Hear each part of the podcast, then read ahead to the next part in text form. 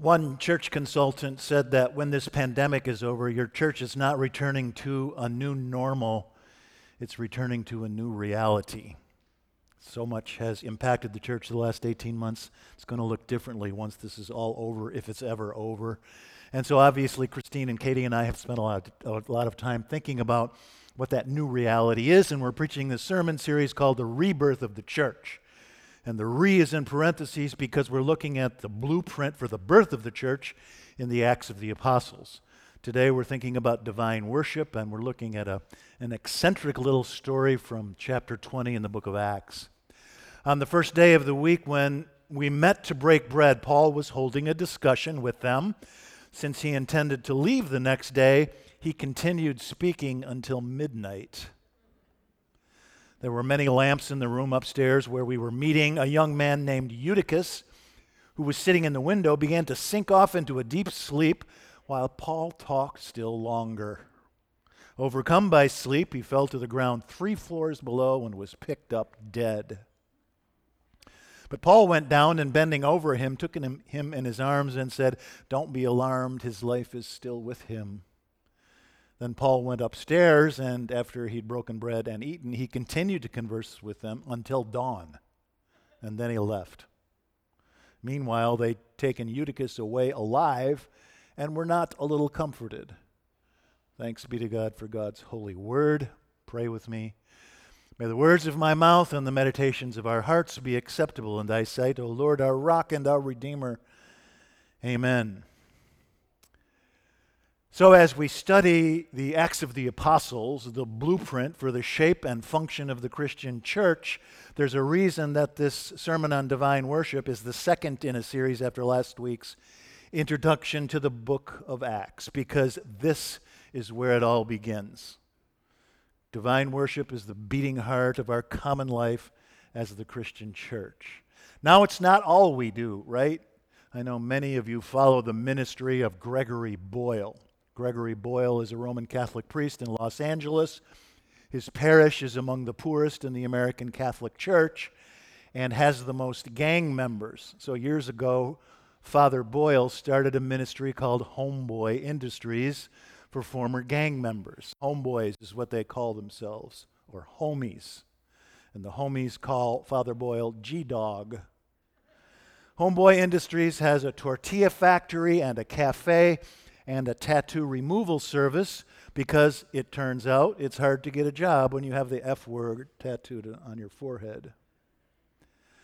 So, Homeboy Industries provides hundreds of jobs for these homies, for these former gang members. Nothing stops a bullet like a job, is G Dog's motto. And so he was explaining all these things to a radio host on a Christian radio show about the tortilla factory and the cafe and the tattoo removal. And the host listened to this after a while and she said, Well, that's great, Father Boyle, but how much time do you spend at Homeboy Industries, you know, like actually praising God? And G Dog thought about that for a moment and finally said, All damn day. Father Boyle doesn't spend a lot of time thanking Jesus, not because Jesus is unimportant to his life, but because Father Greg knows that when you say, Jesus, Jesus, Jesus, I'm your biggest fan, Jesus looks at his watch and taps his feet and orders a double Glenlivet with a twist. We want to settle for saying, Jesus, Jesus, Jesus, when all Jesus wants of us is to be in the world what he is. And so worship is not all we do, but it starts here. And the good news is that for the last 2,000 years, we've been doing pretty much the same thing in the same way in divine worship. You heard in that story that the church gathers around the table and the pulpit. Sacrament and word, the gospel and the breaking of bread, the twin pillars, the sturdy twin pillars of our common life in the Christian church, right? You notice that in this story, uh, uh, Luke tells us that Paul and his Troas congregation broke the bread and discussed the word. Who was it who gave the best and briefest definition of the Christian church? Gather the folk, break the bread, tell the stories. Now, there's another continuity between the first and the 21st century in Christian worship. The sermons are way too long, right? Thus it ever was, and thus it ever shall be. And someone will always be nodding off while the preacher drones on eternally and somniferously.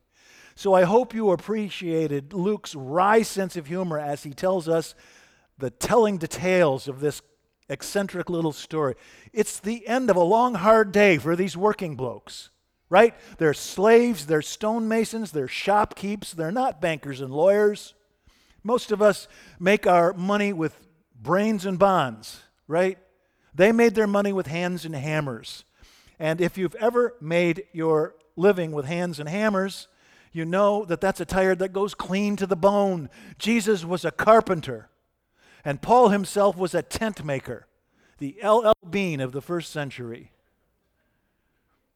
So it's the end of a long, hard day for these working blokes. And it's midnight.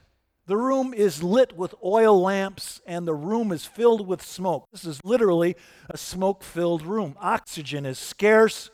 They can't breathe. They don't have a chance. At midnight, Paul's still going strong on the seventh point of a 12 point sermon.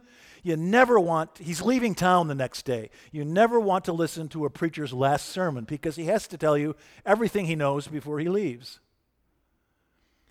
And Eutychus finally is just undone by it all. His name means lucky. Eutychus means lucky, which appears at first to be horribly inaccurate, but then turns out to be way true.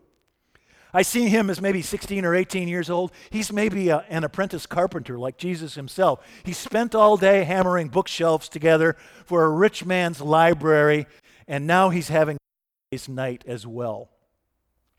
He's sitting over there on the edge of the congregation, as the kids always do.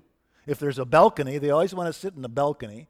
So Eutychus sits in this open window, which turns out to be a horrible decision because he falls asleep and then he falls out the window and remember, it's three stories down. He, his body falls to the bricks below, and they think he's dead. Now, the story eventually boasts a happy ending, but not yet.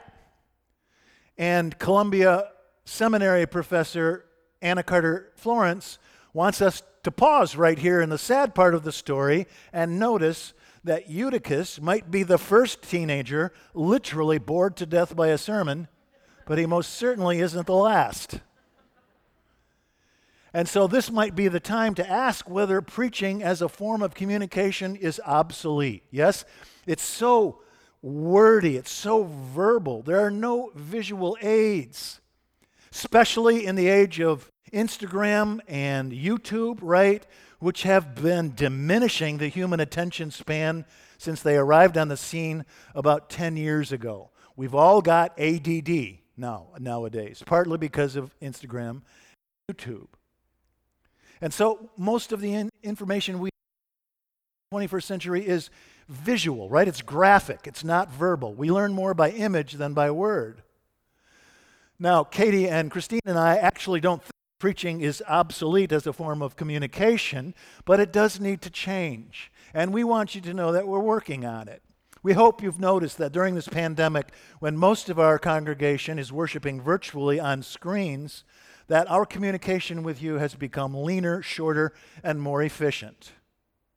So the sermons have uh, been abbreviated from about 16 minutes to 12, and the worship service itself has gone from about 60 minutes to about 45 because we know you all have ADD. So do I. And we've got these screens in the sanctuary now so that we can communicate visually and graphically in addition to verbally. We know you're busy folk, and we're going to respect that. Another, uh, and then I'll quit. Another continuity between the first and the 21st century is the sheer, well, the continuity of Christian worship, right? The relentlessness of it, the, the consistency of it the sheer stubbornness of Christian worship all around the world in hundreds of thousands of congregation, congregations. It happens every seventh day without fail. Calamity doesn't interrupt Christian worship. You don't suspend Christian worship for like snowstorms and hurricanes. Sissy Christians might, but we won't. I'll walk to church if I have to. German pastor Helmut Thielicke, a minister in Germany's confessing church during the 1940s, who refused to salute Adolf Hitler ever, tells about conducting a worship service in Stuttgart in 1944 during an Allied bombing raid. And so the, these Allied bombs would come whistling in and then explode in a deafening roar during divine worship. And the preacher and the congregation would just hide under the pews until the raid was over, singing hymns. Singing hymns until the raid was over, and then they commenced with Christian worship. Do you know there are Christian churches that hold a worship service even when nobody comes?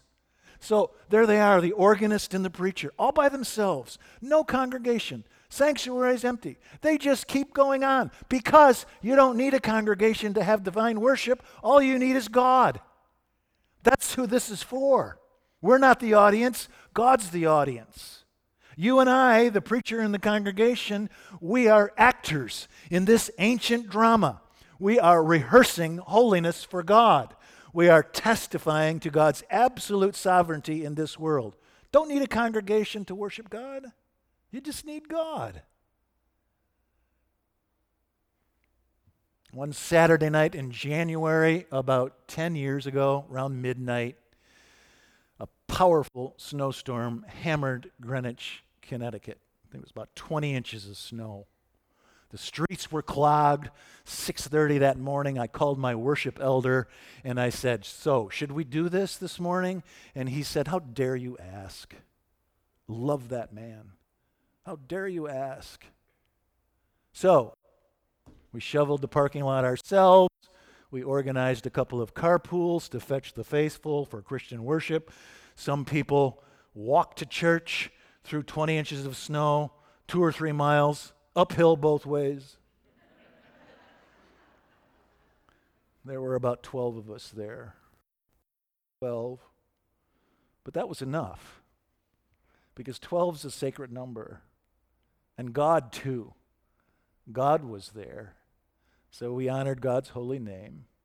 Because the chief end of humankind, the chief end of humankind, is to glorify God and to enjoy God forever. In the name of the Father, and the Son, and the Holy Ghost. Amen.